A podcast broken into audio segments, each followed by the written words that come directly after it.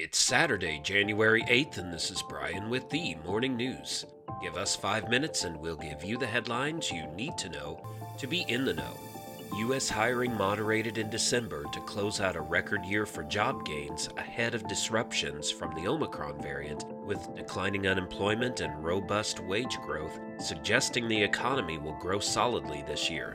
Employers added 199,000 jobs in December, below average monthly job growth of 537,000 in 2021, the Labor Department said Friday.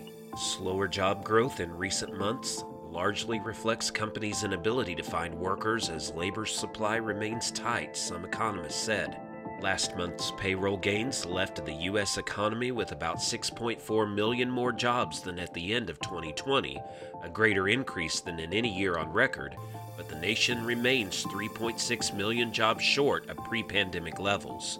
The labor market, while still recovering from the pandemic, is entering the year on much better footing than it did at the start of 2021.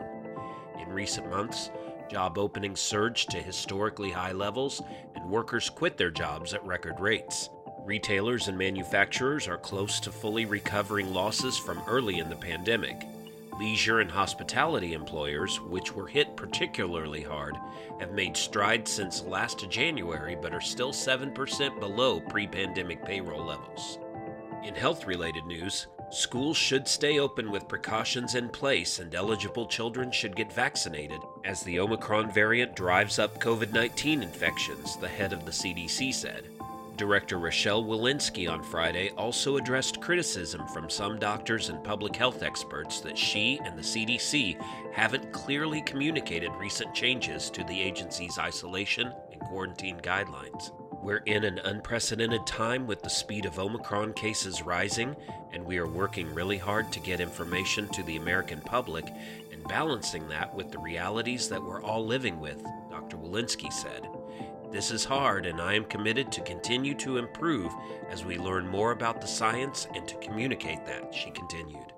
Last week, the CDC updated its COVID 19 guidance for isolation and quarantine, cutting the time the people who have been exposed or tested positive for the virus should stay away from others.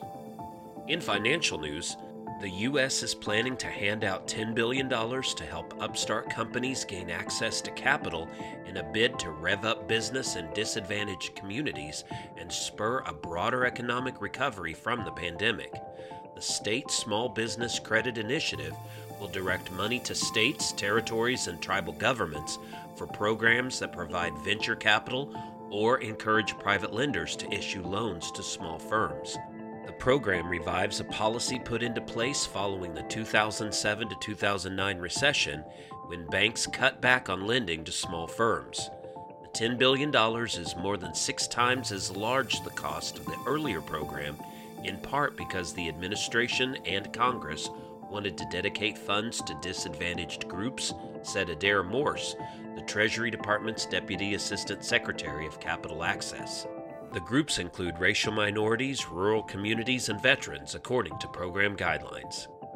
And a majority of Supreme Court justices expressed skepticism Friday of the Biden administration's COVID 19 vaccine or testing plan for large employers, but somewhat less concerned about a vaccination mandate for healthcare workers in a special session that examined the scope of the federal government's powers during a fast moving pandemic. Over nearly four hours of oral arguments in which most justices for the first time wore masks on the bench, Justice Department lawyers argued the Biden administration had clear authority to impose vaccine requirements, especially with COVID 19 cases increasing to new records. Lawyers for business groups and Republican led states were equally adamant that the administration, even if well intentioned, was crossing legal boundaries with serious consequences for workers and the economy. Now you know, and you're ready to go with the morning news. These headlines were brought to you today by Podmeo. Start your podcast easily at podmeo.com, the world's number one podcast hosting. Subscribe to this daily morning brief on Spotify, Apple Podcast, and themorningnews.com. Thank you for listening.